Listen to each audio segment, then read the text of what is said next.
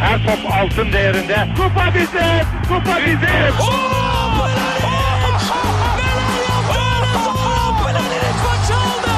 Dengeli de attı. İsabeti de buldu. Matta Fontaine. Zora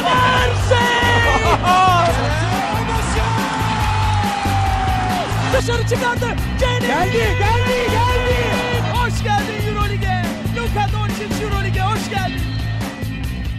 İkili Oyun'un 37. bölümüne hoş geldiniz. Ben Serkan Mutlu. Mikrofon diğer ucunda sağlıklı bir Tancan Fümen ve hasta bir Ali Aktin var. Selam beyler.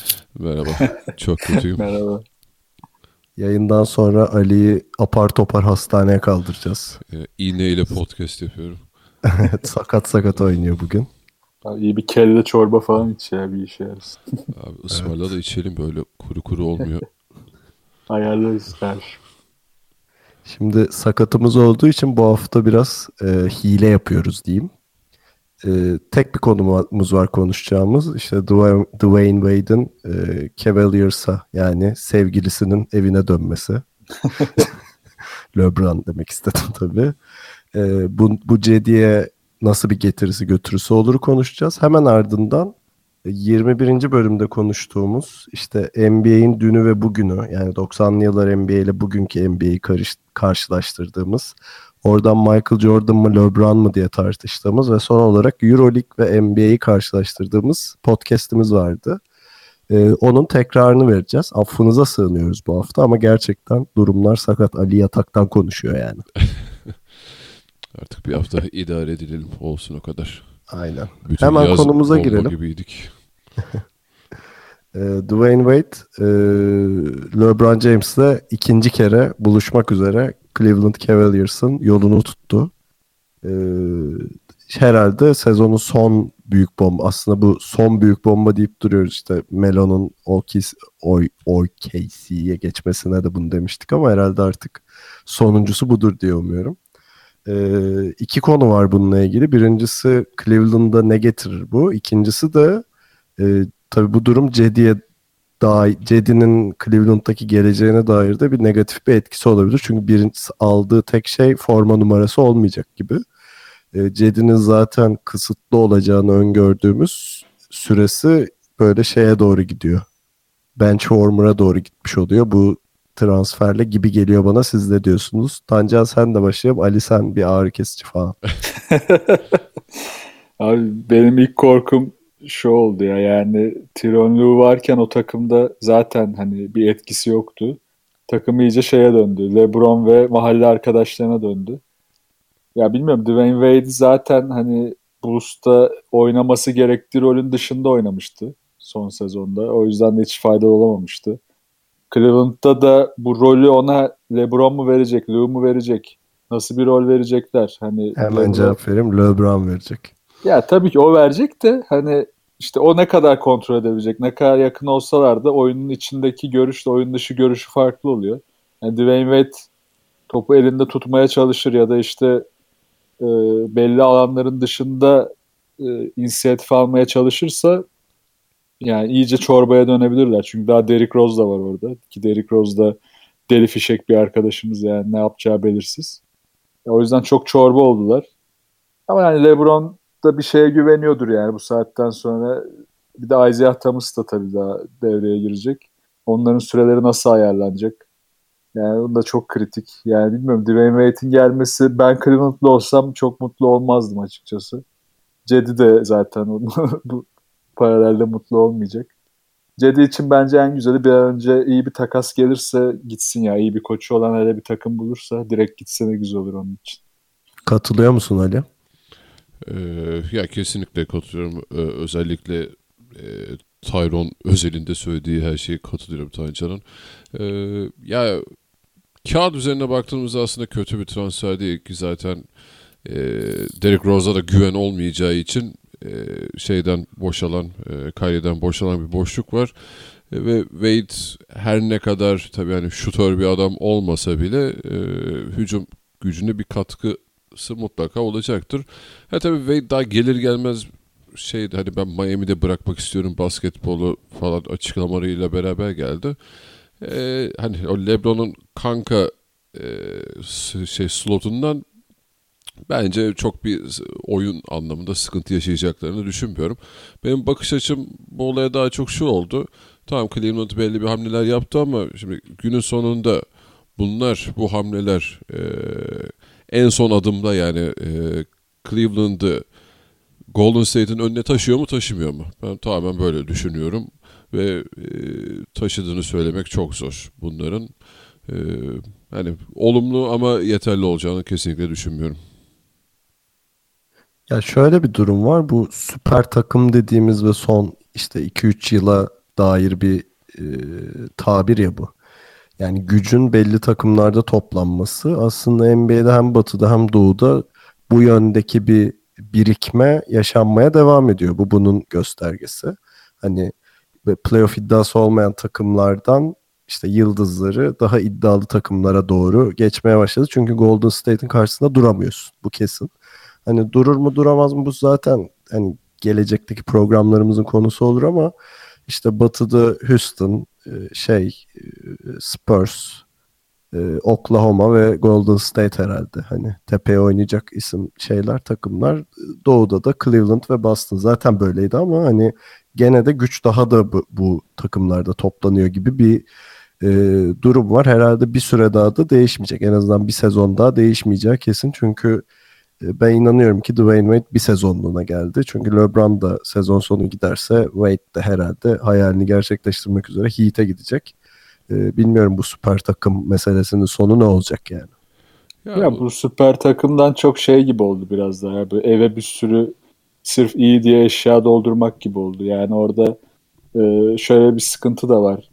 Yani LeBron'un oyuna katkısının dışında diğerlerinin katkısı artık Golden State'e karşı sonuç veriyor. Yani Durant'i kim tutacak işte? Clay e, yanarken onu kim engelleyecek? Şimdi bu adamların hiçbiri bu sorulara cevap vermiyor. Ya da işte Curry'i tepede ikili sıkıştırmayla nasıl tutarız ya da nasıl etkisini azaltırız? Bu transferlerin hiçbiri bu sorulara cevap vermiyor. Ha şu olabilir sadece de Brown'u dinlendirecek bir ikinci beş kurma şansı olabilir. Belki yani Tiron'u bunu iyi değerlendirirse iyi bir second unit yaratıp belki LeBron'u sezon içinde daha verimli kullanıp playoff'lara daha da üst düzeyde tutabilir. Bilmiyorum becerebilir mi ama yani tek katkısı bu olacak gibi şu anda. Ve bu hamlelerin hiçbiri şey de değil. E, hepsi tek sezonluk yapılmış hamleler. Ne Melo, ne Wade. Hani buralarda ya da Paul George işte OKC'de işte kalıcı olmayacak. Yani e, tabii Cleveland ya da işte Thunder şu an uzun dönemli yatırımlar yapacak durumda olmadıkları için ya da böyle hani draft hakkı falan koparacak durumda olmadıkları için e, tek sezonluk e, yamalarla diyeyim hani ki hani bu yamalarda gayet kariyerli isimler ama sonuca çok bir etki e, etmesi ben beklemiyorum. O yüzden dediğim gibi hani bir sene sonra yani gelecek yaz yine çok e, bombalı bir e, şey NBA yaz dönemi geçirebiliriz. Bu muhabbeti Cedi ile bitirelim. Şimdi Cedi ile alakalı takas söylentileri çıkmaya başladı. Çünkü e, Cleveland'ın kadro kotası doldu. Bir kişiyi bırakmaları gerekiyor şu anda. E, kimden çıkacakları konuşuluyor. İşte o sırada da Cedi'yi takas ederler. Çünkü zaten süre bulamayacak gibisinden söylentiler çıktı. E, biz de işte dün bu konuyu konuşmaya başladık aramızda. Herhalde bilmiyorum hala devam ediyor muyuz bunu düşünmeye ama yani playoff iddiası olmayan ve Avrupalı oyuncu konusunda hoşgörülü davranabilecek bir takım yapısına sahip bir yere takaslanırsa çok iyi olur diye bir şey attık ortaya dün. Hem fikir miyiz hala? Hatta düşündüğümüz takım da Dallas'a gitsin de. ya Dallas aslında hem iyi hem kötü. Şimdi Rick Carlisle var. Artı evet Nowitzki desteği var. Ben de destekliyorum. Tek sıkıntı şey yani e, Rick Carlisle da hani çaylak oyuncuya ne kadar süre verir o biraz sıkıntı ama zaten normalde de Cedi'nin alacağı sürenin kısıtlı olacağını hepimiz en fikirdik. O yüzden Dallas hani yine diğerler arasında yine en iyi tercih olarak kalıyor. Ha, belki yine iyi bir koçu olan hani biraz e, süreye de verebilecek bir takım neresi olabilir? Bilmiyorum belki bir şans gelse de Spurs falan da olsa ilginç olabilir yani uzun vadeli gelişimde. Spurs abi 32 yaşının altında adam almıyorlar. İşte onun Cleveland'da zaten 40'ları topluyor. Belki orada anlaşılır. Peki son bir de şeyden bahsedeceğim. Russell Westbrook hayvan gibi bir sözleşmeyle kaldı. yani şey sözleşme uzattı. Şu an hatırlamıyorum da kaç- 299 milyon mu öyle bir şey yani. Sözleşme imzaladığı günün anlamını biliyor musunuz? Evet evet. Ee, doğum günü.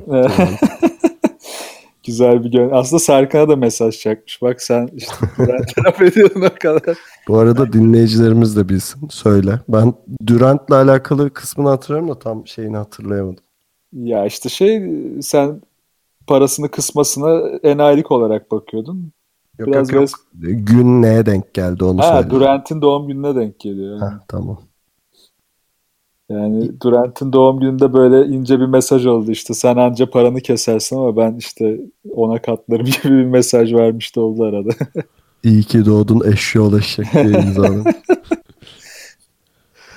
Neyse konular bu kadardı. Ee, sizi şimdi geçmişten gelen bir yayınımızla baş başa bırakacağız. Ee, güzel bir programda o yüzden bunu seçtik. Ee, NBA'in dönüşümüyle başlayacağız. 90'lı yıllar ve bugünleri karşılaştırarak. Sonra tabii ki de biz de konuşmasak olmazdı dediğimiz Jordan mı yoksa Le- LeBron mı konusuna gireceğiz. Çıkarken de NBA ve Euroleague yani Euroleague NBA'in seviyesini bir gün yakalar mı diye bir muhabbetimiz olmuştu. Onu dinleyeceksiniz. Buyurun dinleyin.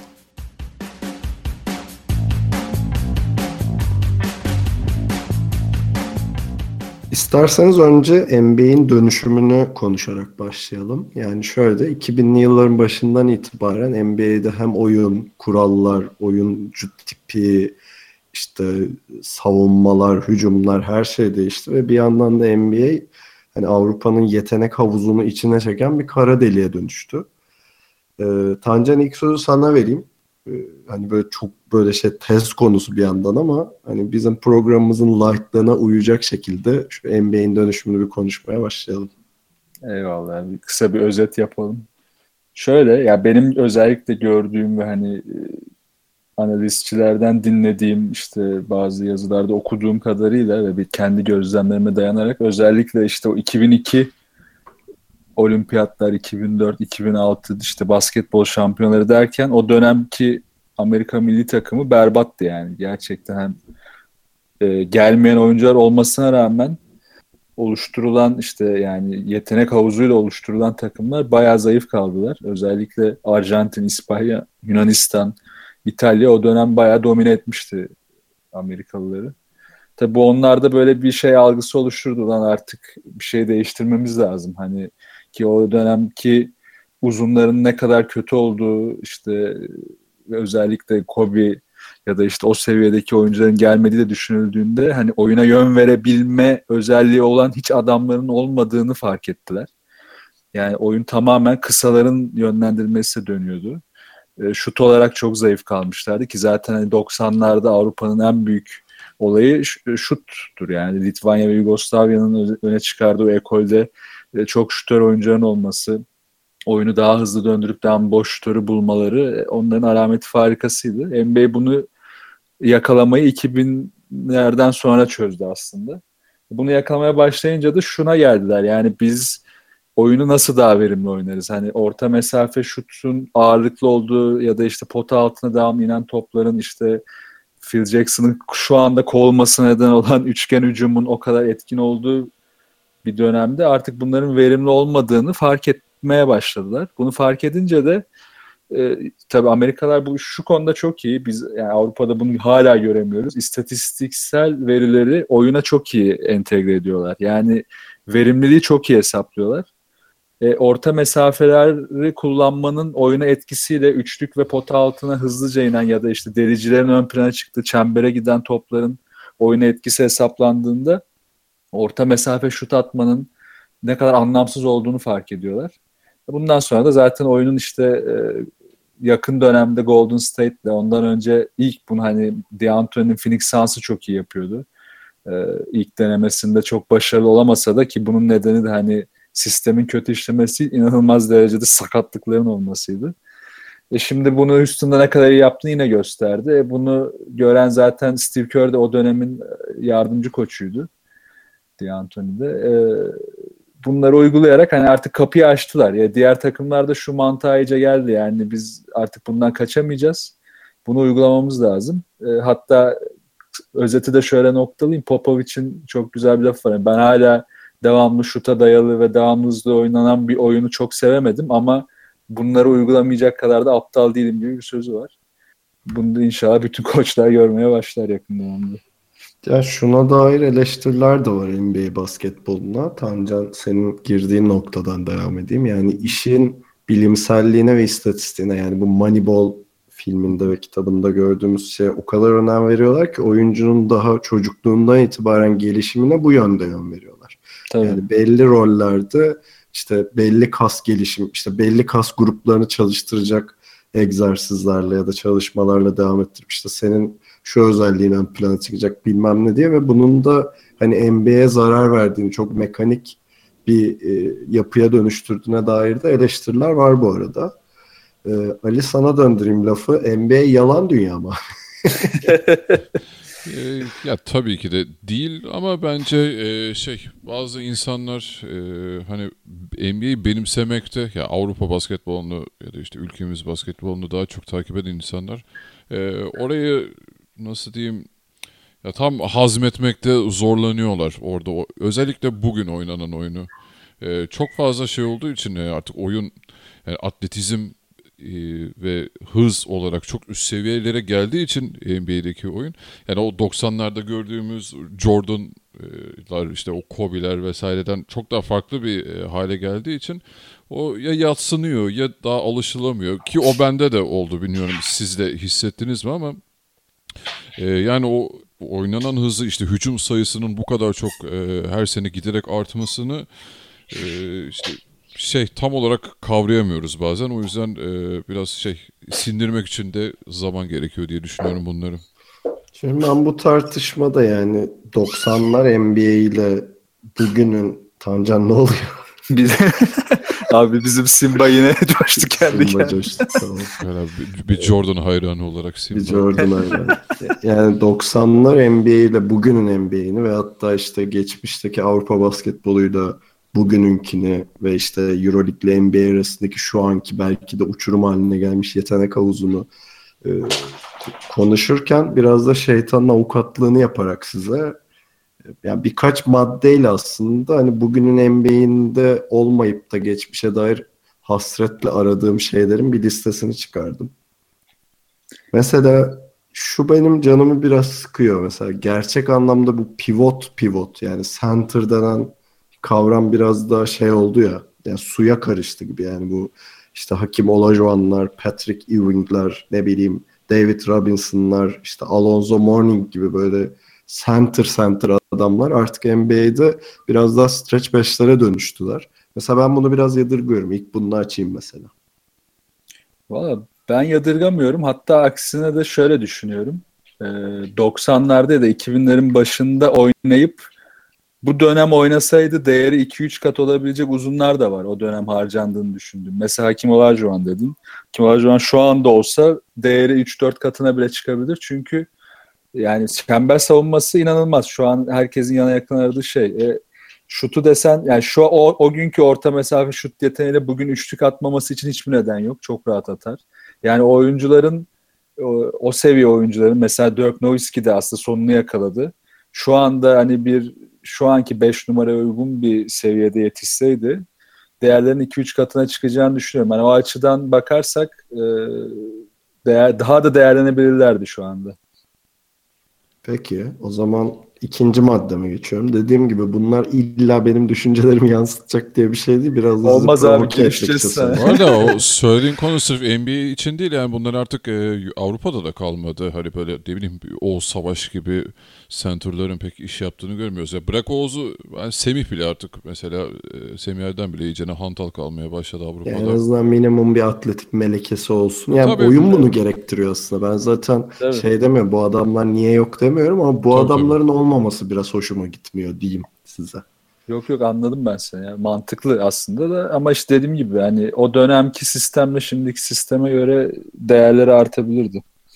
Peki ikinci noktam şu. Bence oyun eskiden çok daha sertti. Yani el kol kullanma, trash talk'a verilen şey müsaade anlamında NBA çok daha pis bir hani pis olabilen bir yapıdayken bugün işte hani hatta şey hard faullere böyle sportmenlik dışı çalınmamasıydı ama bugün biraz daha şey oldu. Hani of, ofansif takımı ya o an hücumda olan takımı e, şey yapacak şekilde nasıl derler buna? E, onun iyiliğine olacak şekilde ha, oyunu koruyacak. biraz daha şey koruyacak şekilde oyunu biraz daha yumuşattılar gibi geliyor bana. Ha, bu arada bence bir şeyi ayıralım orada bu hani tam sertlik ayrı bir konu ama pislik e, hani bu tabii, zamanın tabii, tabii, işte... sertlikten ayrı söylüyorum. Aha, ben tamamen e... pislik olarak söylüyorum yani. hani işte bu Şu an zamanın nostaljisi yapıyorum. İşte Bad Boys, Detroit'i, e, işte o Indiana Pacers kavgaları, işte Rodman'lar vesaire e, benim bildiğim kadarıyla bu tarz olaylar hani biz belki ekran başında hoşumuza gidiyorduk ama e, izlerken e, bu olaylar e, şey yaptı. Seyircileri tribünden it, çok fazla itmeye başladı. Özellikle o ünlü işte Pistons 2004 e, Pistons e, Pacers, Pacers kavgasından sonra yani o onun e, hasarını gidermek için yani et, milleti tekrar tribünlere çekmek için bayağı uğraştı NBA. Ya özellikle kulüp Hı-hı. çok uğraştı. Yani ben artık e, onların prim yaptığını hiç zannetmiyorum. E, NBA ayrıca e, NBA yönetimi kuralları inanılmaz sıkmıştı biliyorsunuz. E, en ufak bir didişmede hemen inanılmaz cezalar geliyordu. Sadece e, geçen seneden itibaren sanırım o kuralları biraz daha esnettiler. Hatırlıyorsanız söyleyin benim şimdi isimler aklıma gelmedi de iki oyuncu yumruklaşmıştı. E, sadece birer maçla yırttılar mesela. Ondan önceki sezon olsaydı ikisi de yani en, en az onar maç falan görürdü diye düşünüyorum. Şey Bulls, Bulls maçıydı galiba. Ha Robin Lopez miydi? Evet Robin Lopez. Lopez. Yani. Tamam Lopez. Washington Boston serisinde de oldu da kısa bir maçta yırtmıştı şey. Ee... Evet evet ya onu biraz şey yaptılar. E, ayarını düşürdüler o sert cezaların. Aynen. Ya benim demek istediğim şu abi 90'larda mesela bir Knicks Bulls maçı olurdu. Dünya dururdu yani. Ya biraz böyle yumruklaşma yüzünden oyundan atılan oyuncu görmeye hasret kaldık ya. Ya bunu bunu Vallahi şey, daha fazla okay gibi değil mi? Abi. Böyle Dennis Rodman'lar ne bileyim bu şey Maxwell'ler yok ne Xavier McDaniel gibi adama. Şimdi mesela bu Ron Artest falan na bakıyorum. Hani şey bu 2004'teki kavganın şeyi. O bile böyle lollipop gibi kalıyor yani bu adamları. Yani. Tabii canım. Maç içi değil zaten. Şu sonradan olan şeyler. Ya be, benim şöyle bir düşüncem var orada. Bu iş birazdan yetenekle de ilgili. Yani e, nasıl diyeyim? Koçun şöyle bir bakış açısı oluyor ister istemez. Eğer rakip takımın yetenekleri senden üstünse senin ona karşılık cevap verebileceğin tepkiler sınırlı oluyor. Bu da ilk olarak sertlikle başlıyor. Yani ilk amacımız sert. Şimdi de savunma sertliğini arttırmak bir çözüm bazı rakiplere ve maçlara göre. Ama o dönem ana çözümdü. Yani biz direkt sert oynayacağız. Sert yani bulsa bulsa alan verdiğin anda ya da ufacık bir set hücumunda sıkıntı yaşatamadığın anda sayıyı yememen için hiçbir şey Çünkü Jordan durduramıyorsun. Ya da işte Jordan yaratacağı pozisyonları durduramıyorsun. Pippen'ı engelleyemiyorsun. Buna da bütün önlemler sertlik de gelmeye başladı. Ki aynısını Bulls da yapıyordu kendi tarafında. Çünkü o da biliyordu ki ben buna karşılık vermezsem sahada sinmeye başlayacağım. Çünkü oyuncu psikolojisi de şeye dönüyor. Ben daha yetenekliyimle devam ettiremiyorum maçı. Ben daha güçlüyümle devam ettirmeye çalışıyor. O dönem işte tam olarak ben daha güçlüyümü göstermenin yolu bu sertliklerdi. Şimdi de tam tersi. Yani ben bu temasa hiç girmeyeyim. Ben zaten işi çözeceğim. Yani şutumu sokacağım. Oyunu çok hızlı döndüreceğim. İşte early offense oynayacağım. 3 saniyede pozisyonu bitireceğim. Zaten daha seninle savunma temasa geçemeden iş bitiyor. Ha, bazen ben de özlüyor muyum bilmiyorum ya. Bazen özlüyor gibiyim. Hani o maçların tabii nostaljik havası bir başkaydı şimdi açıp izleyince 90'ların başına ortalarını ama şimdiki oyun da o kadar iyi ki yani özlemim arada kaldı diyeyim, diyebilirim. Onun son temsilcilerinden biri acaba Kobe oldu mu diye düşünüyorum ya. Kobe de hani ben bununla çok fazla ün yapmış bir oyuncu değil ama isteyenler gelip YouTube'da baksın hani milletin sağını solunu bayağı bir çürütmüştür herhalde Kobe o dirseklerle. Tabii tabii. Ya Kobe Bence tabii kesinlikle o... Kobe. Zaten Kobe abi şöyle bir şeyin de son temsilcisi. Tancan sen hani e, söze girerken bahsettiğim ve ben de biraz özlediğim bir şey. Hani şu orta mesafe denen şey bitti artık NBA'de. Hı hı. Herhalde bunu son iyi yapan isim Kobe'ydi. Bu arada Kevin Durant da bunu çok iyi yapıyor kesinlikle ama mesela oyunun şey anlamında, verimlilik anlamında en verimli olduğun an ne? Üçlüyü soktuğun an yani early offense'da. Hani ya da işte şey po, po, e, pot altına inip bitirdiğin an. Evet. Ama mesela Kobe bu orta mesafe oyununu oynayan son iyi temsilcilerden biriydi kesinlikle o sertliğin yanı sıra. Ya bir de orta mesafeyi aslında hala oynanabilir ama işte Kobe örneğini vermenin aslında iyi oldu. Çünkü çok iyi yapman lazım artık. İşte DeMar DeRozan onu yaptı geçen sene. Ki finallerde ve playoff'ta yapamadığı anda bitti, sıfırlandı. Çünkü başka bir alternatif yok. Ya bunu çok iyi yapıp devamlı iyi yapacaksın orta mesafe oyununu ya da hiç girmeyeceksin. E Kobe bunu son yapan adamdı yani. Şimdi DeRozan denemeye devam ediyor ama yapamadı. Peki yadırgadığım bir diğer şey ya da yadırganan bir diğer şey diyeyim. Sizi sopayla dürtmeye devam ediyorum. e, koçlar efsaneydi abi. Bugün mesela koçlar yani birkaç tanesini ayrı tutarak böyle sağ kenarında takım elbiseyle oturan adamlara dönüştü gibi duruyor. Ben buna çok tepkiliyim abi. Tamam şimdi hani şeyi işte Steve Kerr, D'Antoni, Popovich bir de Celtics'in neydi? Brad Stevens. Ha. Evet, Bunları ayrı tutarak belki de doğruluğunu savunabileceğimiz bir sav olabilir tabii. Abi, bu saydığın koçlar ama hepsi zaten yeni kafalı koçlar. O açıdan etkileri arttı aslında. Yani tepkiliyim, tepkiliyim bir yandan hani şeye tepkiliyim. Bunu piyasada da duyuyoruz. Ya işte e, bu takım koç oyunu mu oynuyor, takım yani işte oyuncuların oyununu mu oynuyor gibi böyle bir salak bir soru var. Bu harbiden bir geri zekalılık bence. Yani böyle bir sorunun so ya çünkü koça Obradovic'in ya Obradovic okusa birisi mesela bunu çözmesi çok kolay. Yani bir takımın bütün stratejisini planlayan bir adam sonra kenara çekilip izliyorsa bu bence dünyanın en iyi koçudur ya. Mesela Popovic bunu yapabiliyor, Obradovic bunu yapabiliyor belli noktalarda. Bunu yapamıyorsa zaten hani evet kenara çekildi ve izliyor değil. Bunu zaten herif o kadar iyi oturtmuş ki bu sistemini ve o dönemki bütün stratejisini bunu artık kenardan az müdahaleyle izleyebilecek konuma gelmiş demektir. Yani o oyun her zaman koçundur. Çünkü oyuncular maalesef ki bunu yine Obradovic örneğiyle söyleyeyim. Çok soru sorar ama %90'ı aptalca sorulardır. Yani oyuncular maalesef sahada her zaman akıllı olamıyorlar. Ee, o yüzden de hani NBA'de bu saydığın koçların hepsi yeni nesil, yeni dönem oyuna bakış açısı değişmiş ya da zamanla işte Popovic gibi, Anthony gibi oyuna bakış açısını değiştirebilmiş seviyede koçlar her zaman iyi koçlar olarak devam edecek. Diğerleri de işte Byron Scott, Derek Fisher gibi yok olup saçmalayarak gidecekler yani. Abi vallahi çok da şeye bakmayalım zaten. Bu sene herkes açsın e, şey serisini izlesin. Indiana Pacers Cleveland serisini. Yani Evet. koçluk anlamında felaket bir dip noktalardan biriydi sanırım. E, kimdi Pacers? E, Nate McMillan mıydı? Nate McMillan. Ha, saç baş yolarsın ya. Bu kadar kötü bir koçluk hani NBA'ye şu an bence yakışmıyor. Yani Pacers'ın sezon içerisindeki performansı e, nasıldı o anlamda çok e, değilim ama yani playoff'larda rezaletti. Yani oyuncu tercihleri, şeyler, e, set tercihleri falan her şey baştan aşağı yanlıştı. Zaten çok da e, Nate direnemeden. McMillan da öyle abi. Eski sınıf, yani old school dediğimiz Aynen, koç. işte Seattle'ın eski gardı. O dönemleri hala belki de nostaljik arasında kafasında yaşamaya çalışan bir adam ve hani hiçbir şekilde geliştiremedi kendini. Yani şey bu güzel bir örnekti mesela bunun için. Ya zaten NBA'de gerçekten kötü diyeceğimiz koç sayısı herhalde 3-4'ü geçmez. Ki mesela e, Şimdi Lue'yu... kötü başka şey, etkisiz başka şey tabii. Ha mesela işte etkisize belki şeyi örnek verebiliriz. Bilmiyorum ne kadar katılırsınız da Tyronn Lue'yu söyleyebiliriz. Kesinlikle. Bir numaralı. Adam yani benim o dediğim yanda takım elbiseyle oturan figüran tanımının karşılığı Tyron Lue yani. Bir numaralı örnek. Ama onun gel, neyse Jordan LeBron karşılaştırmasında Ha orada ya işte tabii orada da oraya. aynen çok başka. orada da bir Bak- LeBron etkisi var. Tabii o da Peki. bambaşka bir konu. Sıradaki maddem artık buna karşı çıkabilecek bir argümanınız yoktur diye düşünüyorum.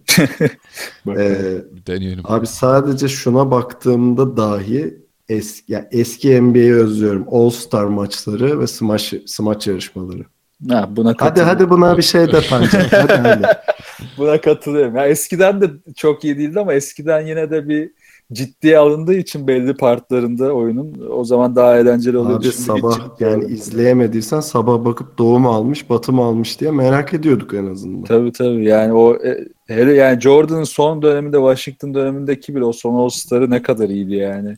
Ya oyunu işte anlaşılmayan nokta şu zaten All-Star'larda.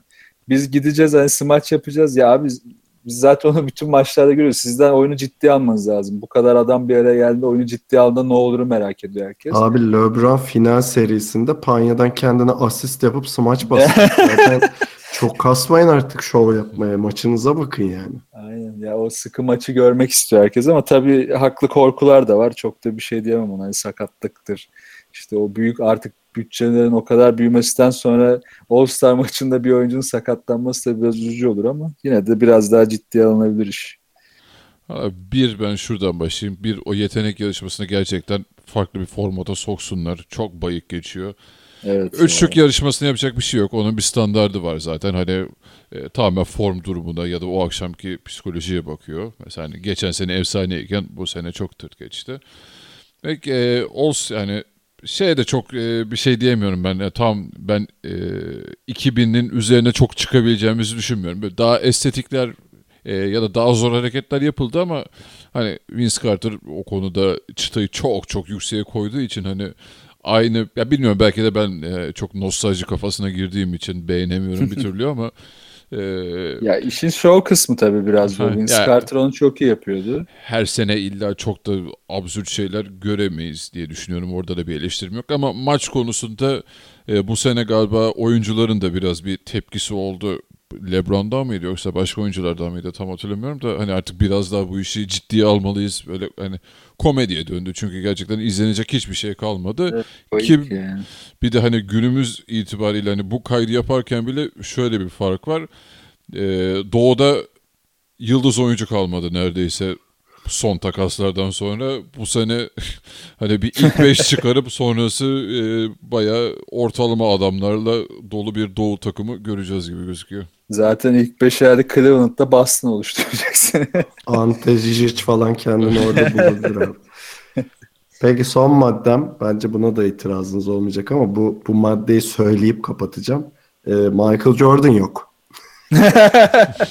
Ya ben harbiden herhalde hayatım boyunca hep içimde kalacak şey. Şu şu oyunun içinde Jordan'ı izlemeyi çok isterdim yani. Dur ben sözünü kesiyorum. Kısa bir ara vereceğiz. Jordan mı LeBron mu tartışmamız geliyor. Senenin en çok beklenen anı geliyor.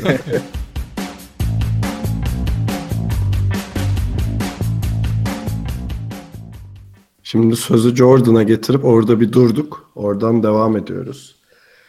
Ee, yani bütün dünya konuştu. Biz de konuşmalı olmaz ama niye konuştuğumuzun da bir altını çizelim tabii. Bir yandan hani Jordan'la LeBron'u karşılaştırdığında bir yandan NBA'in dünüyle bugününü karşılaştırıyorsun. Yani iki simge oyuncusunu karşılaştırıyorsun gibi bir durum oluyor. Zaten e, biz de bunu yapmaya çalışıyoruz. Yani NBA'in dününe ve bugününe bakarken e hadi bir de Jordan LeBron konuşalım madem yaz dönemi herkes tatilde biz burada şey yapıyoruz program yapıyoruz. Bu bizim en doğal hakkımız yani.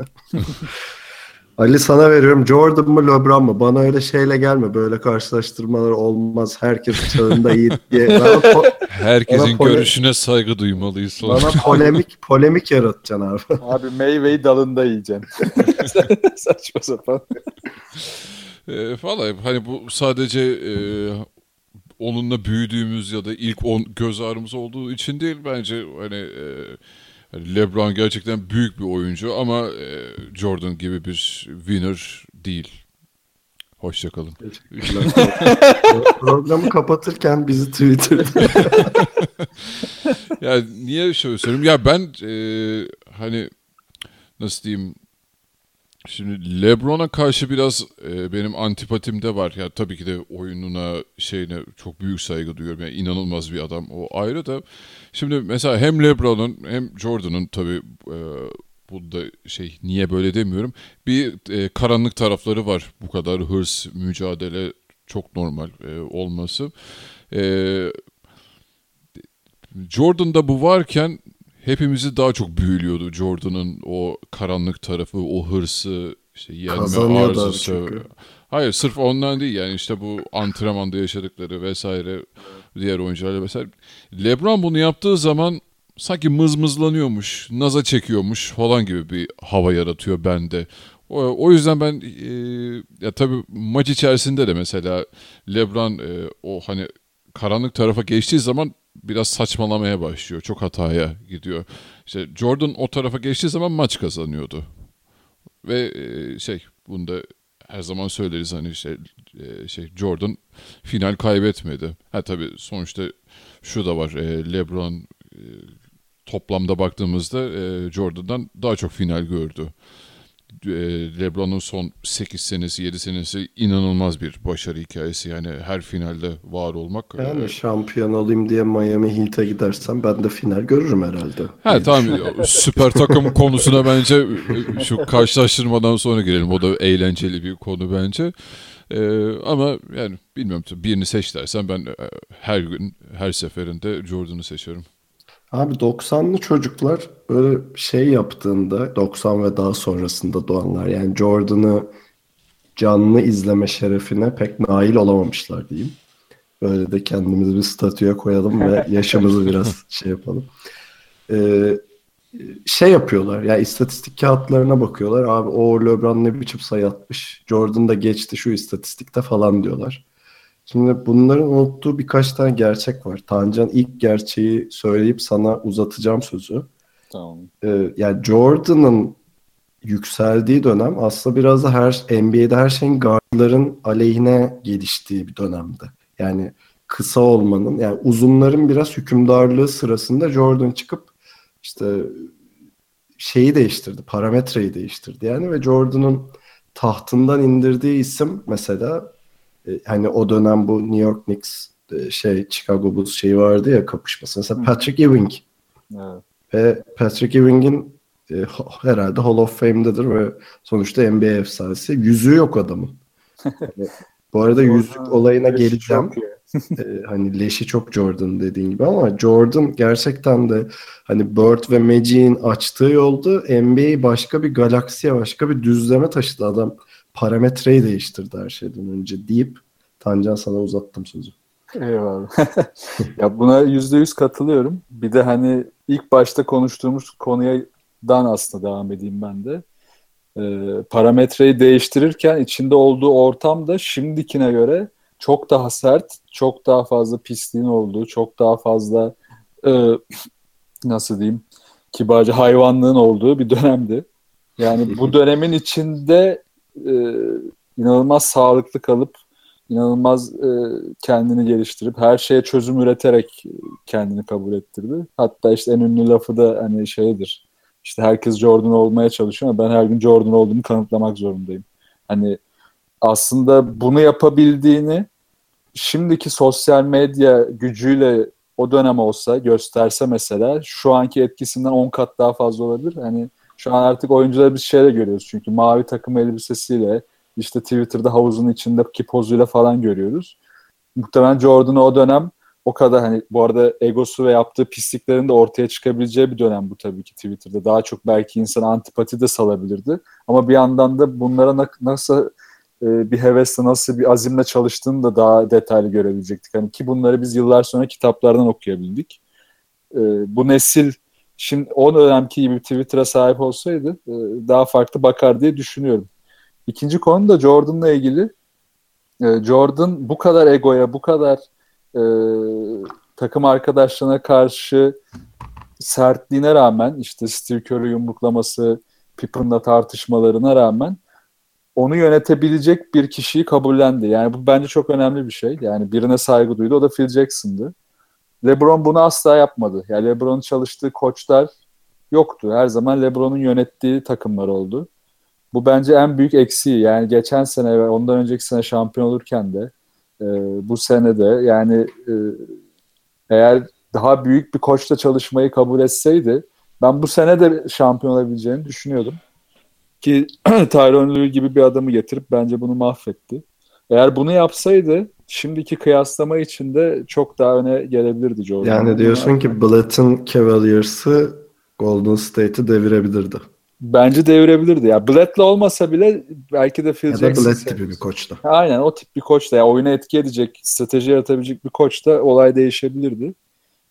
Ee, üçüncü konu da bence Jordan'la kıyaslamasında her şeyden öte ve bu benim için en değerli konu yani ikisinin kıyaslamasında. Maç içindeki kendi savunmasının analizi ve rakip analizi. Yani mesela LeBron rakip analizi çok iyi. Rakibin o anki hatalarını çok iyi analiz edebiliyor. Ama kendi savunmasının analizinde zayıf. Yani gidip işte Iggy'ye iki, aynı hareketi yapan Iguodala'ya topu kaybedebiliyor. Ya da işte onun üzerine üretilen bir savunma stratejisine o maç boyunca yanıt veremiyor da bir sonraki maçta belki biraz yanıt verebiliyor. Ya da işte clutch time'da son topu kullanacakken bundan kaçabiliyor. Çünkü yine savunmasını analiz edememiş oluyor. Yani bu kadar iyi asist gücü olan, bu kadar iyi rakibi analiz edebilen bir adamın bu konuda zayıf olması çok büyük bir ironi bence. Yani e, zaten son final serisinde de iki kere Kyrie Irving de bunu yaptı ki Kyrie zaten genç yani onu geçiyorum. LeBron da yaptı. Son topu gidip mesela Kyrie Korver'e verdiği bir pozisyon var. Ya onu kendi kullanması lazım artık. Yani bu bunu yapamadığın anda sen bırak Jordan'ı geçmeyi Jordan'la kıyasa girmende zaten e, oy, oyunu kaybediyorsun direkt yani. Şimdi hadi sana uzatmadan sözü başka bir şey söyleyeyim. Mesela Kobe de LeBron da kariyerleri boyunca normal olarak Michael Jordan'la karşılaştırıldılar. Ve hepsi de özellikle bu delikanlılık çağlarında hani e, o Jordan'ın mirasına bir şekilde meydan okuyacakları açıklamalar, belki şeyler, hareketler ne bileyim işte LeBron'un işte 23 numaralı formayı giymesi ya da işte maçtan önceki o pudra şovu, Kobe'nin açıklamaları, Jordan'la trash talkları falan. Ama hepsi günün sonunda hani ne kadar saygı duyduklarını mutlaka ifade ettiler. Mesela e, şey LeBron bu son final serisinden önce benim de çok takdir ettiğim bir şekilde işte Jordan hayaletini hep ko- kovaladığını ve hani sadece bu payeye layık görülmesinin bile yani aynı cümlede geçmesinin bile onun için gurur olduğunu söyledi vesaire. Çünkü Jordan bir anlamda hani bugünün bütün bu acayip yüksek kontratların, imzalı ayakkabıların, ne bileyim sponsorluk anlaşmaların müsebbibi. Yani çünkü onu bu getirdi yani bu. Yani bu işi bir şova, bir hani bu bu seviyeye çıkaran adam Jordan'dır. Hadi katılıyor musun? O kesinlikle yani bugün de, de, dediğin gibi e, gördüğümüz anlaşmalar vesaire. Abi şey geç e, anlaşmayı Space Jam ya. Ne kadar güzeldi değil mi? Hala hepimiz şey hatırlarız yani. O çekilecek mi ya? İkincisi biliyor musunuz? Bir Lebron'la falan çekilecek demişlerdi de. Bir söylenti var evet. J.R. Smith oynayacaklar. E, yani marka olarak zaten e, herhangi bir bırak NBA Lebron'u falan e, herhangi bir spor dalında ben e, Jordan'la kapışabilecek kimsenin olduğunu zannetmiyorum özellikle işte hani Nike'lı olan e, ayakkabı serisi falan onun yani elimde hiçbir rakamı yok ama eminim ben e, şu an bütün NBA oyuncularının sattığı toplamı sattığı da Jordan'ın tek başına sattığı ancak kafa kafaya geliyordur ya da Jordan öndedir diye düşünüyorum. Abi milyarderliğe doğru koşuyormuş şeyde. Gerçekten e, kazanç olarak. E, Lebron'a da sanırım geçen sene miydi bu sene başında mıydı bir e, anlaşma şey dedikodusu vardı 1 milyar dolara ömür boyu. Ömür, ömür boyu Nike, anlaştı. Evet, Nike'la öyle bir söylentisi vardı. E, Curry'nin Under Armour'ı getirdiği nokta inanılmaz ki e, bu senede şey forma satış rakamları açıklandı. Mesela Curry LeBron'u geçmiş durumda bir numarada. Yani e, şey olarak yani Jordan sadece baskette kalmadı yani e, bir sıralama yap deseler şu an e, yani ben kendi kişisel e, söyleyeyim bunu.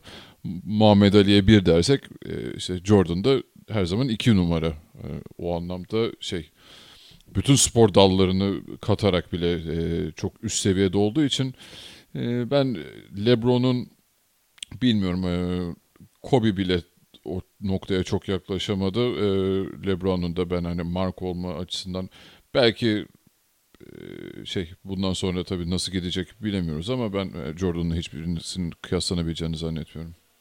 Şimdi biraz da empati kurmaya çalışarak bir yaklaşalım konuya. Yani bu istatistik kağıtlarına bakıp işte LeBron Jordan'ı geçti diyenler için.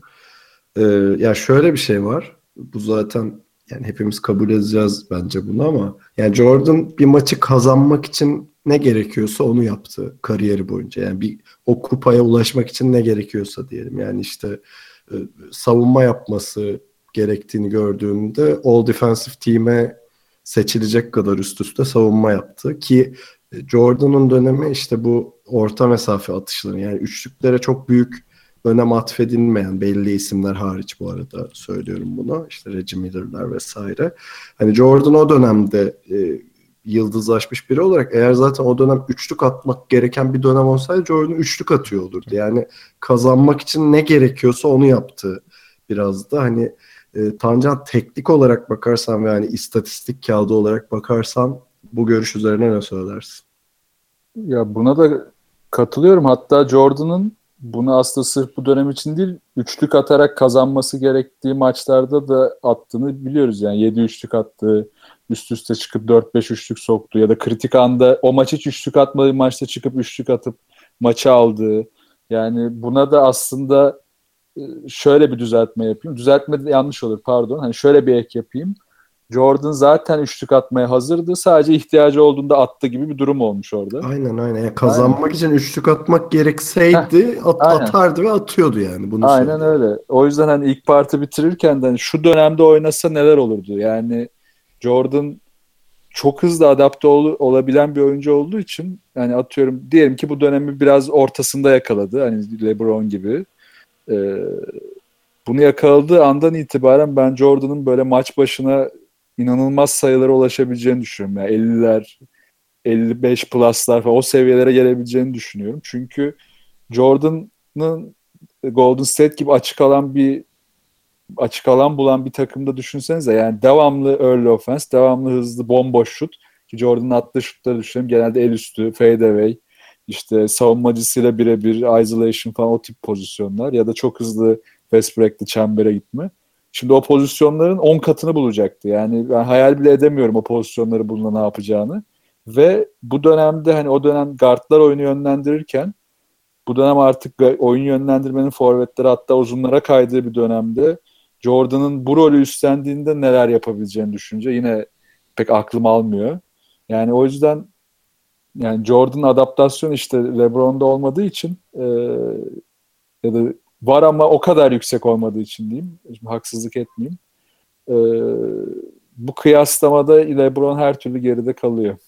Peki istatistiklere bakma bakanların unuttu. Ben iki şey daha ekleyeyim. Birincisi değişen kurallar. Ee, ilki bu hand check olayıdır. Yani Jordan'ın bütün şeyi e, kariyeri rakip savunmacının elini üzerinde hissettiği ve yani şu anda o, o temas yasak NBA'de 2004'te tamamen yasaklandı hand checking. Ee, ikincisi de Jordan'ın aslında insanlar prime'ında emekli olduğunu unutuyor yani en tepe noktasında basketbolu bıraktığını, sonra geri döndüğünü, sonra tekrar bıraktığını ve sonra tekrar geri döndüğünü unutuyorlar. yani e, bilmiyorum katılıyor musunuz ama Jordan zaten o dönemde bu emeklilik şeyini yaşamasa şu an Bill Russell'a yaklaşmıştı belki de şeyi şampiyonluk sayısı. Tabii ki. Arada giden iki şampiyonluğunu yiyecek yazabiliriz yani. Houston o boşluğu iyi değerlendirdi. Yani bir de hani şey muhabbeti var ya işte hikaye hikaye. Yani 90'ların zorluğu şimdiki dönem o dönemki siyahilere bakış şimdiki bakış. Hani oyuncuların e, şimdiki yaşam şartları o dönemki yaşam şartları. Hepsi 90'larda daha zor. Hatta 80'lerin ortasından itibaren daha zor. Daha karışık yani bütçelerin şu ankinin yarısından daha az olduğu dönemler. Yani o yüzden hani kıyası hep şöyle yapılıyor ya o dönem tabii ki işte daha kolaydı. E, tamam belli açılardan daha kolaydı ama birçok açıdan da daha zordu. Yani bunu unutmamak lazım. Ee, bir de Jordan'ın tabii özel hayatını da orada katmamız lazım. Hani o babasını kaybetmesi falan o ilk emekliliği. E, tabii biraz daha kişisel durumlar aynen. Çok daha karmaşık bir durum vardı kendisi için orada. Burada LeBron gelirken daha 18 yaşında annesiyle beraber Nike sözleşme imzalamaya gidiyordu. Evet, işte evet. çocuğu vardı falan gayet yani mutlu 18 mesut. yaşındayken zaten kral lakabı vardı sanırım LeBron'un. Aynen aynen öyle. Yani şartlar e, dediğim gibi yani kime göre neye göre zor ya da kolay. Peki Ali aşağıda saydığım isimlerin ortak noktaları nedir? Sana ÖSS sorusu. Patrick Ewing, Karl Malone, John Stockton, Charles Barkley, Detlef Schrempf, Sean Kemp, Tim Hardaway, Penny Hardaway, Dikembe Mutombo, Reggie Miller. Yüzüksüzler. Evet. Oha güzel film olur abi. Yüzüksüzler. Ve niye yüzüksüzler diye sorayım sana. E, Jordan yüzünden tabii hepsinin Aynen şeyini öyle. çaldı yani. Çaldı demeyelim de e, bloke etti o dönemi. O yüzden yani çok büyük isimler ama yanlış döneme denk geldiler. bir hakim şanslı Drexler'la beraber. Evet. Ha, arada çaldı değil mi? Arada aynen. Abi Carmelo şampiyon olayım diye Lakers'a gidip gene olamadı. Çok üzüldüm. Aynen ya. Şu- Bak o dönem aslında şimdi düşününce şunu anlıyorum. O tam böyle bir ara dönemdi.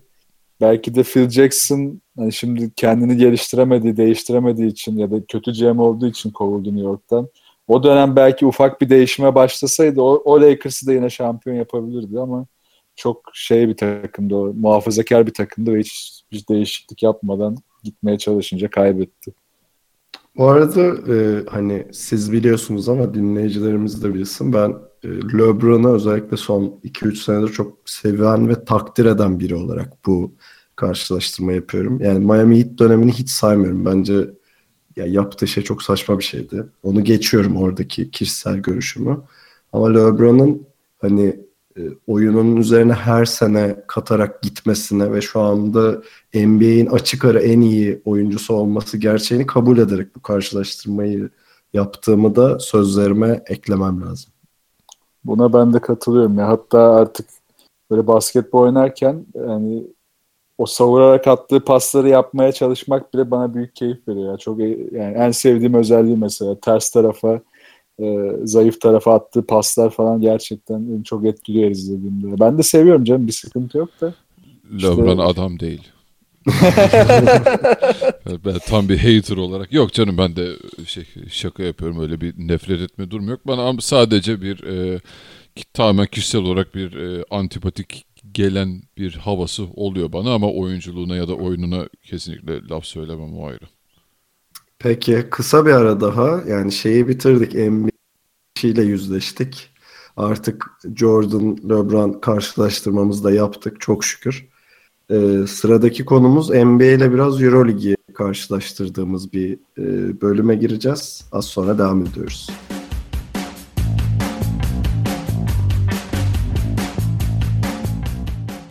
Evet, geçmişe baktık, nostaljimizi yaptık. Jordan'la LeBron'u karşılaştırdık falan. Şimdi biraz da NBA ve EuroLeague e, karşılaştırmasına gelelim biraz da.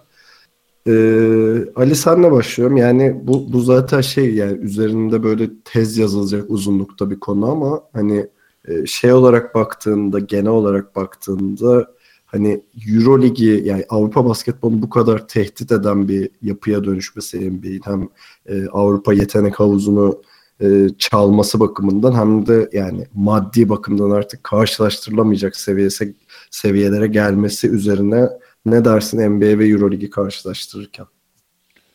Ee, yani tabii şey maddi açıdan dediğin gibi karşılaştırınca e, gerçekten e, vahim bir durum ortaya çıkıyor.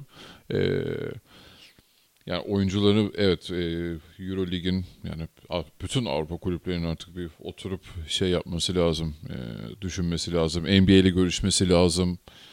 E, işte FIBA ile konuşması yani herkesin bir bu konuda bir çözüm üretmesi gerekiyor. Hani biz EuroLeague'in Avrupa basketbolunun değerini nasıl koruyacağız veya nasıl, nasıl arttıracağız? E, yani o ciddi bir sıkıntı. Çünkü bir de bir yandan da Çin tehdidi başladı. Ha, şu an ben hiçbir oyuncunun e, kariyer olarak ilk tercih olacağını zannetmiyorum onun ama hani orada da ciddi paralar verilmeye başlandı çünkü oyuncuları. Yakında daha çok kopma görebiliriz oradan da. E, diğer taraftan oyun anlamında etkisi e, kesinlikle iyi. Hani e, şey kıyaslaması yapıyoruz tabii işte NBA oyuncuların ligi burası, koçların ligini e, kıyaslamasını yapıyoruz ama hani e, oyunu hızlandırma, geliştirme anlamında ben hani zamanda Avrupa nasıl NBA'yi olumlu etkilediyse oyun anlamında şu an ben NBA'in de Avrupa'yı e, iyi etkilediğini, olumlu etkilediğini düşünüyorum. E, bu arada dinleyenlere de şunu söyleyeyim. E, şeylere kanmayın sakın. Hani böyle sağda solda laflarını duyuyoruz işte NBA ile Avrupa basketbolunun arasındaki fark gitgide kapanıyor. 2-3 seneye ya- yakalarız falan öyle bir şey yok. Hani ona bizim ömrümüz yeter mi o bile şüpheli. Belki çocuklarımız e, daha az farklı hali görebilir ama e, konusu açılmışken ona da değinmeden geçmeyeyim. Abi Peki zaten- Ali bu- bunun üzerine şunu sorayım hemen sonra Tancan'a çevireceğim. Eurolig'in top 4 takımı işte bu sene neydi? Fenerbahçe, Olympiakos, Real e, Madrid. Real Madrid ve CSKA. Bunlar NBA'de playoff görür mü? Doğuda olsa belki ama. Ee, Vallahi zor bir soru. Yani tabii ki de hiçbiri belki sonuncu olmazdı Ee, ama playoff yani e, takımına göre biraz değişir. Belki Real Madrid'de Fenerbahçe'yi bir adım önde göre. Yani zorlayabilirlerdi Ya ama hani gidip de orada çok başarılı şeyler yapabilirler miydi? Hayır. Şimdi gelirlerden girdik. Benim bu konuda şöyle bir düşüncem var Tancan. e, Sana vereceğim sözü. E, Biraz e, Avrupa basketbolda yani bu organizasyon konusunda biraz şey e, sıkıntısı var. Mesela şöyle zaten bir sembol oyuncu sorunu olduğu için forma, forma satmak da zorlaşıyor her şeyden önce. Yani bugün böyle takımında gördüğün, desteklediğin adam bir sonraki sezon en böyle büyük rakibinde olabiliyor. Ya da işte devamlı takım değiştiriyor bu adamlar ki kendini bir an önce gösterip NBA'ye kaçabilsin. Birinci sorun bu. İkincisi de organizasyon tarafında mesela hani bunu bizzat e, deneyimlemiş biri olarak yani, ya da birileri olarak söyleyeyim. Mesela Fenerbahçe Euroleague şampiyonu oldu. İşte merchandise'larına bakıyorum. Hepsi çok çirkin yani. Hani bu bu title'ı bir de hani buradaki başarıyı bir de maddi güce çevirme konusunda yani maddiyata çevirme konusunda organizasyonel sıkıntıları var bence Avrupa basketbolunun. Ne diyorsun? Yani bu kesinlikle var. Hatta bu e, Alp Bey'i konuk ettiğimiz programda da ucundan değinmiştik. Bu sorunlar işte merchandise'da başlayan e, işte bilet satışları falan filan bu bütün o enstrümanlar yani merchandise enstrümanlarıyla başlayan sıkıntı e, aslında Euroleague için bu sene en iyi konuma geldi. Yani bu sıkıntı biraz biraz aşıyor gibi ya aşmıyorlar tabii de yani ilk adımlar atıldı. Bu seneki bütün gelirler geçmiş yıllara göre yükseldi. Bunun da nedeni aslında biraz daha işte ligin değişmesi, yapın değişmesi, o challenge'ın artması, mücadelenin yükselmesi aslında. Yani daha fazla iyi maç ve daha son ana kalan e, çekişmeler oldu. Ama burada hepimizin işte gözden kaçırdığı e, bu merchandise sıkıntısıyla başlayan, organizasyonel sıkıntılarla yani bize görünen kısmıyla başlayan ve oyuncu tarafında devam eden işte Kalin için Twitter'da bahsettiği konu e, işte Kalin için bir yak- yakarışların olduğu bir tweet serisi vardı. Hani oyunculara aslında Avrupa'nın bakış açısında çarpıklıklar ki bu sorunlara rağmen devam ediyor. Yani oyuncuların NBA'ye kaçma potansiyeli varken bu kadar kötü şartlar varken yani negatif şartlar varken diyeyim e, oyuncuların böyle bir ortamda barındırmaya yönelik bir hamle de yok. Yani oyuncular tatil yapma şansı az. E, devamlı bir işte bir doping testi baskısı var. E, takımların zaten oyunculara devamlı bir stresli bir beklentisi var. Taraftar profili e, çok daha farklı NBA'den. Hani orada bir baskı var. Yani oyuncular artık bir noktada şuna geliyor. Belki burada kral olacak ya da işte daha az bir paraya daha başarılı olacak ama yani konu paranın dışına da çıkıp belki NBA'de bir 2 milyon ya da 3 milyon dolar fazlasını alacakken buradaki bütün düzenini boz, bozmaya hazır hale geliyor. Ya bu önemli bir konu. Ya bu bunu tetikleyen bir noktada işte e, koçların oyuna bakış açısı. E, oyuncu kendini artık özgür hissetmek istiyor. Yani bütün bu baskı var. Bu baskıyla beraber sahaya çıkıyor. Sahada bir de hala işte eski kafalı ya da işte e, daha böyle sert, daha baskıcı e, eski kültürden gelen koçların baskısına maruz kalıyor. Yani bunları da çözemiyor. Bunları çözemeyince iyice delirip artık buradan kaçmanın yollarını arıyor. Bu noktada Çin bile olur yani ne olacak? Ya bu total bir sistem değişimi gerektiriyor. Yani Ali'nin de bahsettiği gibi, senin de değindiğin gibi yani NBA ile görüşme den başlayıp Avrupa'da toplam bir dönüşümü biz nasıl yaparız ve NBA ile ve diğer yükselebilecek işte Çin ligleri ya da başka liglere nasıl bir e, paraleli yakalayabiliriz artık konuşmak lazım. Yani biz hala özellikle Avrupa olarak yüzeyi hep düzeltmeye çalışıyoruz. Ya yani görünen kısmı, görünmeyen kısımda ise daha çok sorun var. Peki biraz da oyunu karşılaştıralım. Yani zaten gelirler, karlar yani karşılaştırılabilecek gibi değil. E, şöyle örnek vereyim. Galiba dün e, Steph Curry 4 yıl için 201 milyon dolarlık bir sözleşme imza attı. Ee, şey LeBron da tebrik etmiş hatta şey demiş yani bu üst sınır niye var bence 5 400 milyonu bir hak ediyor falan demiş. bence bir versinler. Gözü doysun abi. diyoruz buradan kendisine. yani böyle şeyler mesela işte Bogdan e, muhtemelen artık e, Kings'e gidiyor. 3 yıl için 36 milyon dolar alacağı söyleniyor. E, işte yıllık 12 milyona tekabül ediyor. E, yani 12 milyon Euroleague'de mesela 3-4 takımın bütçesi olabiliyor her şeyden Tabii. önce. Ee, ama bir yandan NBA'de işte Kaan Kural'ı dinlerken geçen söylüyordu. Kim bilmiyorum yorumculardan biri. İşte Bogdan gibi bir potansiyele 3 yıl için 36 hani denemeye değer falan demişler ya. Adamlar için o kadar ufak paralar ki bunlar. Ee, hani oradaki şey zaten karşılaştırabileceğimiz bir düzlem yok hani maalesef. Ama biraz oyunlara bakabiliriz. Mesela yani teknik olarak Hani Ali bir startını verdi onun işte oyuncu bazlı oyun işte karşısında koç bazlı oyun gibi. Ya gerçekten de işte Cavaliers'ta LeBron işte Golden State'te Curry diyelim hani iki sembol takımın iki sembol oyuncusu. Hani bu bu adamların eline top değmeden e, hücum bitmeyebilir ya da hücum bitiyorsa bir sorun vardır ya da early offense yapılıyordur. O geride kalmıştır. Ama e, Avrupa'da böyle süperstarlar olmadığı için daha strateji ve taktiğin ön plana çıktığı bir oyun olduğu konusunu söyleyebilir miyiz sizce? Ee, gireyim ben bunu. Buyur abi başlasın. Gir abi. Giriyorum. Bir, bir önce bir şey var ya kafama çok takılıyor bu. Biraz onu bir ondan gireceğim kısaca. E, taktik strateji derken genelde bu seyirciler arasında da basında da gördüğüm ya da işte ne bileyim algıda mı böyle ben mi yan belki de ben yanlış anlıyorum bilmiyorum. Yani set hücumu hala şey gibi algılanıyor. 90'lardaki olan işte yaklaşık 20 saniye süren e, 6-7 kere topun el değiştirdiği ve sonunda belli bir kişinin topu çembere atması gereken yapılar gibi düşünüyor hala. Bu bitti. Yani şöyle bitti. Artık set hücumu sadece kritik anlarda işte topu kenardan sokarken e, son saniye toplarında ya da işte daha böyle maçın bir klaç anında falan yapılıyor. Ki Obradovic'in de bununla ilgili güzel bir dersi var şeyde YouTube'da merak eden varsa FIBA'nın YouTube hesabına girip e, Obradovic Pick and Roll Offense'i videosunu izleyebilirler. E, evet, bir istatistik... üniversite diploması yani. Aynen çok, muhteşem çok video.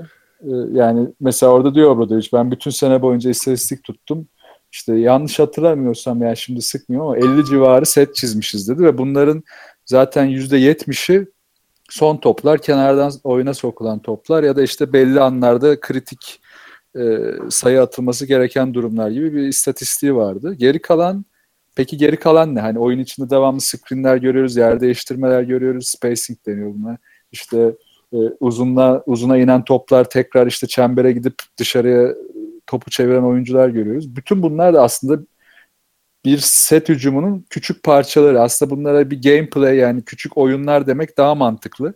Yani şöyle mikro sorunları ya da mikro konuları tespit edip e, şey oyunun yönetimini oyun kurucusuna ya da topu o an kim taşıyorsa ona bıraktığı bir şey var. İsmail Şenol'la olan röportajında söylemişti. İsmail Şenol da biraz şaşırdı bunu söylediğinde. İşte ben hiçbir zaman oyun kurucuma oynaması gereken oyunu söylemem diyor.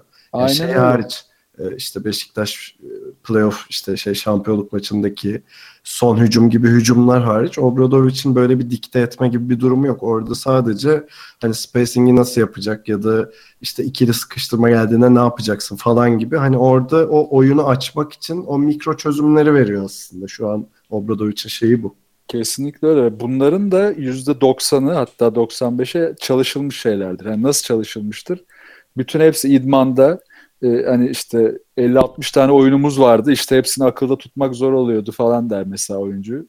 İşte Bogdanovic demişti hatta bunu galiba. Bu aslında işte 50-60 tane böyle 20 saniye süren oyunlar değil. Senin de söylediğin gibi hani oyun içinde o anki pozisyona göre çözüm üretebileceğin oyunuz oyunlar var. Yani bunları oyuncunun seçmesi lazım. İşte bu da oyuncuya özgürlük getiriyor. Sen oyuncuya aslında bir oyun gibi düşünebiliriz bu sana. Yani açık dünya oyunları nasıldır? İşte GTA oynarsın.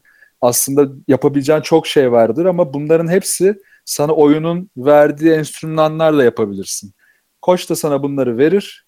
Sonra sana der ki bunları yap ama kafana göre yap ve bu kalitede oyuncularla, bu zekada oyuncularla oynamak ister.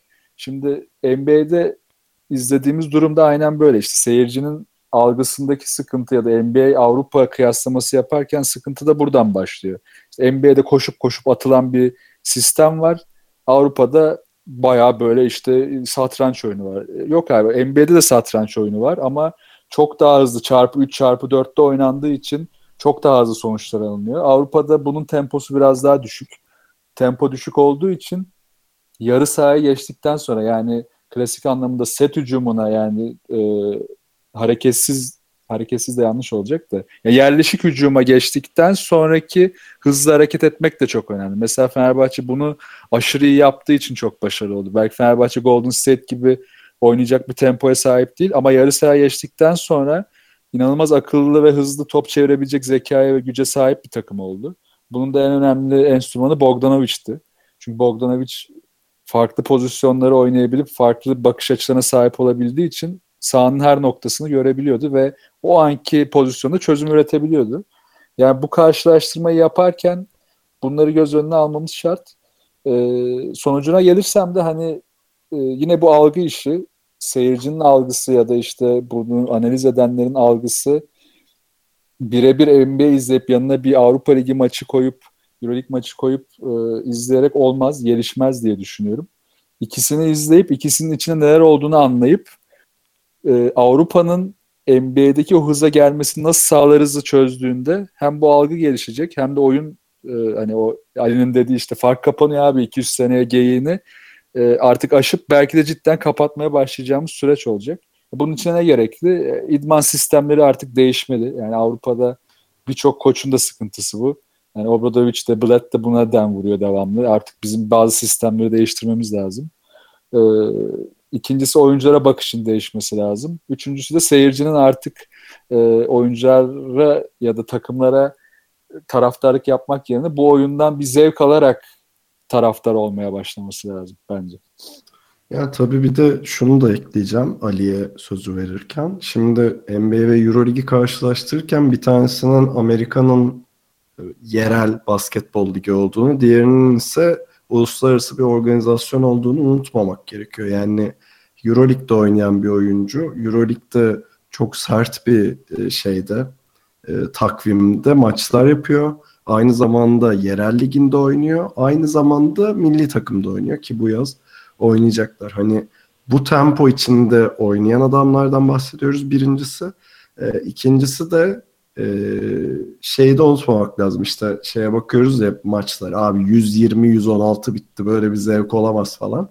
E, evet öyle bitti ama bir yandan da unutulan şeyler var. E, bazı kurallar hani esnek, esnek olması ya da bariz şekilde farklı olması. Mesela ne olursa olsun Euroleague yani Avrupa basketbolu temasa daha şey e, evet. açık bir lig.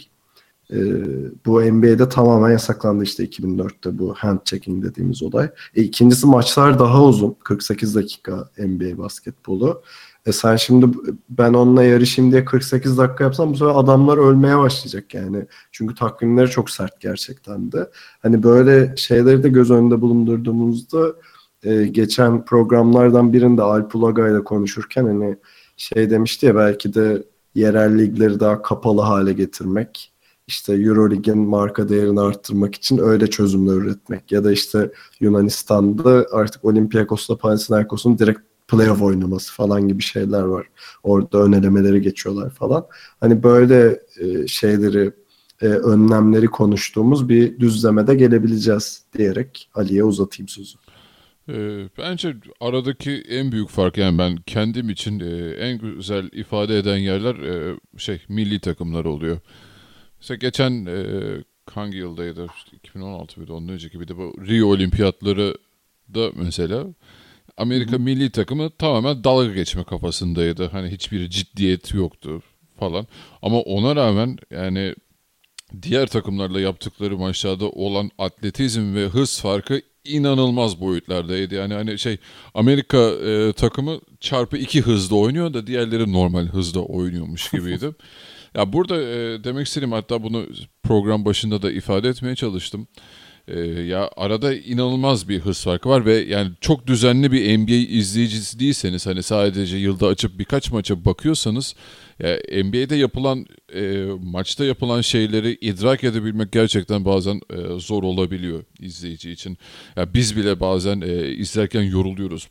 Özellikle bu sene inanılmaz e, tempolara ve hızlara çıktığı için e, bazen mesela maçtan sonra açıp ben de şeye bakıyorum böyle e, açılımlar yapıyorlar işte hani o pozisyonu yavaşlatıp e, nasıl bir set oynanmış, e, ne gibi detaylar var e, videoda onları e, göstermeye çalışıyorlar. Ya benim bile izlerken e, kaçırdığım ne noktalar varmış diyorum yani videoyu izlerken şaşırıyorum. Hani bizim iç, e, izlerken şöyle hissedebiliyoruz bazen. Vay işte adamda feci bir atletizm var, yetenek var. Kaldırdı, attı diyoruz ama hani aslında diğer boş tarafta nasıl e, şeyler, setler dönmüş, e, adamı o pozisyona hazırlamak için neler yapılmış o, onları mesela ağır çekimde daha rahat anlayabiliyoruz. E tabi Avrupa basketbolunda daha o atletizme ve hıza ulaşamadığımız için e, her şeyi hani daha ağır çekimde izliyormuş gibiyiz. Hani bir set oynanırken e, çok daha rahat takip edebiliyoruz. E, bu yüzden hani bu tabii ki de tercih ve zevk meselesi ama e, o yüzden şeyi de anlayabiliyorum yani bazı insanlar için hani neden Avrupa basketbolu daha zevkli gelebiliyor e, fikrini anlayabiliyorum. Kesinlikle de eleştirmem sonuçta e, bu da zevk meselesi. Bu ee, bana şeyi e, çağrıştırıyor abi. E, Star Wars'un ilk filmi var ya işte dört numaralı filmi Hı-hı. olan. Mesela orada Darth Vader'la Obi-Wan Kenobi'nin ışın kılıcı kapışması vardır. Çok ünlü. Hı-hı. Mesela onun pace'i çok düşüktür. Evet. Ama işte ilk iki ya şey sonradan çekilen üçlemede işte Count Dooku'yla Anakin Skywalker'ın kapışması işte Yoda ile Count Dooku'nun kapışması falan şey ışık hızında gerçekleşiyor. E bir yandan ya şey dediğinde işte savunmak için şey deniyor. Abi işte orada Darth Vader'la e, şey Obi-Wan aslında Force'la aslında kafada dövüşüyorlar falan deniyor. Hani bu e, şey gibi oluyor işte sizin ikinizin de dediği gibi. Hani oyun daha yavaş olduğunda sanki bir satranç mücadelesi gibi geliyor ama mesela öbür tarafta oyun çok hızlıyken asıl asıl satranç orada dönüyor. Çünkü bu sefer kararlar mini saniyeler içinde, milisaniyeler içinde verilmeye başlıyor. İnsanlar aslında biraz da bunu kaçırıyor. Yani. Aynı bu sebepten dolayı şey tartışmasına gidiyoruz boş yere. NBA'de savunma yapılmıyor abi. Yine giriyoruz. İşte oyun çok hızlandığı için aslında savunmanın da şekli değişti. Ee, onu algılamakta zorlanıyor çoğu kişi veya bu eleştiriyi yapanlar.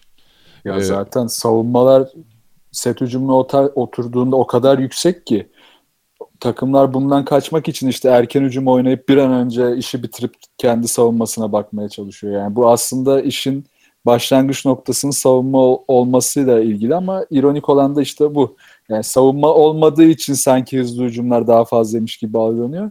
Aslında tam tersi savunmalar daha atletik oyuncular olduğu için savunmada onlardan bir an önce kaçmak için daha hızlı oynanmaya çalışılıyor. Aynen öyle ve zaten hani bu şey yine final serisi bence e, çok fazla e, çok güzel bir örnek oldu. E, Golden State ile Cleveland arasındaki. Yani Clay Thompson'la e, şeyin e, Green'in yaptığı savunmayı bir e, açıp tekrar izlesinler. İnanılmaz yani. E, şey şüphesi olanlar. Bu arada son değinmek istediğim konuda e, nasıl olabilir bilmiyorum. Bu arada NBA ve Avrupa basketbolu arasında kapanmayacak farklar da var bence ne olursa olsun. O da bir e, gen ve ırk mevzusu. E, yani o atletizm ve hız e, bu konusuna hani bir noktaya kadar belki kapatabilir Avrupa bunu ama e, hani daha bir, fazla zenciye ihtiyaç var. yani politik doğruculuğunu bir kenara bırakıyor. Buradan hani bir Kawhi Leonard çıkacağını zannetmiyorum. He tamam Yunanistan'ın Antetokounmpo çıktı da onu da tabii şimdi ne kadar Yunan olduğunu tartışmayalım burada. Ee, yani şey ilginç geliyor bana hala e, biliyorsunuz buradan hangi oyuncu giderse gitsin işte Semihler, Ömerler gitti şey, şey, e, Boyan Bogdanovic'ler falan e, Ersan İlyasova hani omuzlar böyle bir anda iki buçuk omuz oluyor oraya gittiği zaman. Bayağı bir şey kalınlaşıyorlar vesaire. Ha, bu iş Avrupa'da neden o oyuncu gelişimi, fiziksel olarak gelişim Avrupa'da hala neden tam olarak hakkı verilerek ya da Abi çünkü o seviyede yapılabiliyor? illegal, illegal olaylar dönüyor galiba öyle bir Ha yani şey var. burada Yani yapsalar bilmediğimiz- drug testte patlayacak mı iş nedir? Ee, onu da hani detayını çok bilmiyorum açıkçası. Ama e, hani burada görünce hani bu- burada şey Avrupa'da sanki hep tıfıl tıfıl kalıyoruz da NBA'ye gidince bir anda böyle "Rah, lan ne oluyor falan şey e, mo- kabadayı moduna giriyormuş gibi geliyor sanki oyuncular. E, o fark da kapanır mı yoksa hani bir yol mu yordamı değişir mi o işin ne olur ben de merak ediyorum ilerisi için. Ya işin tabii şöyle bir yönü de var. Burada yetiştirme bir zaten en önemli temeli işin burada yetişen oyuncular ama NBA'den ya da NCAA'den buraya oyuncu getirmeyi de ki aslında NCAA çıkışlı draft olamayan oyuncular Avrupa'ya çok fazla geliyor hala. Bu bence iyi bir fırsat. Buradaki özellikle küçük takımlar için de iyi fırsat. Bunları keşfedip getirebilenler ki ben Türk takımlarını burada takdir ediyorum. Yani Antep olsun işte e, şey olsun, Giresun olsun çok iyi oyuncular bulup getirebildiler zamanında. İşte biraz daha buradaki bütçe ya da işte oyuncuya bakışlar, işte idman seviyeleri falan gelişti. Yani oyuncu burada gelişebileceğini hissetse atıyorum Simmons gibi bir adam da gelebilir San Antonio Spurs'ta. Ya bunlar aslında bütçeleri NBA'ye göre düşük ama hala Avrupa'ya göre yüksek oyuncular.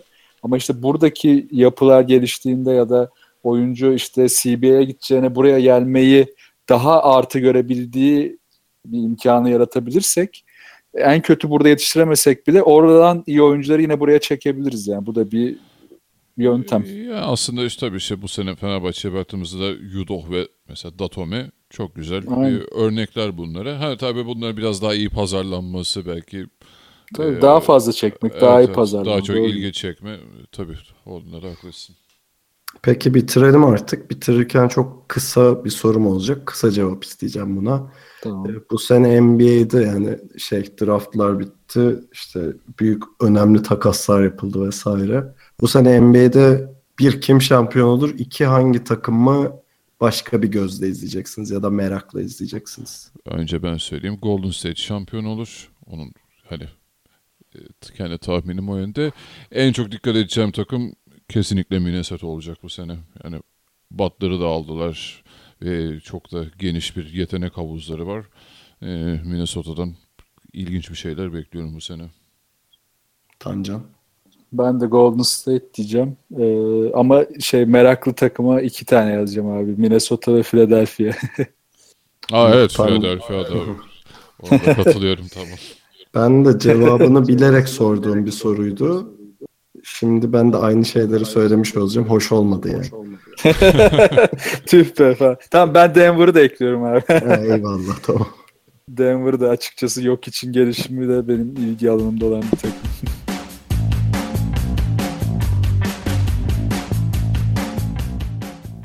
İkili oyunu dinlediğiniz için çok teşekkürler. Bu hafta gerek Ali'nin sakatlığı gerekse de gündemin çok yoğun olmaması sebebiyle böyle tekrar bir bölümle karşınızda olduk ama söz veriyoruz önümüzdeki haftadan itibaren açığı kapatacağız. Tabii içimizden birisi daha hasta ya da sakat cezalı duruma düşmezse. Ee, bizi her zaman olduğu gibi ikilioyun.com adresinden ve ikilioyun Twitter hesabından takip edebilirsiniz. Mail adresimiz değişmedi. selam at ikilioyun.com ee, Bundan böyle zaten biliyorsunuz Maçkolik Radyo'nun yanı sıra Geek Yapar ekranlarında da varız. Ee, Geek Yapar dinleyicilerinin ve izleyicilerinin yorumlarını ve görüşlerini de bekliyoruz. Ve her zaman olduğu gibi bizde haberi olmayan bir arkadaşınızla bizi överseniz çok seviniriz. Önümüzdeki hafta yeni ve gerçekten yeni bir programda görüşmek üzere. Kendinize iyi bakın ve hoşçakalın. Hoşçakalın. Hoşçakalın.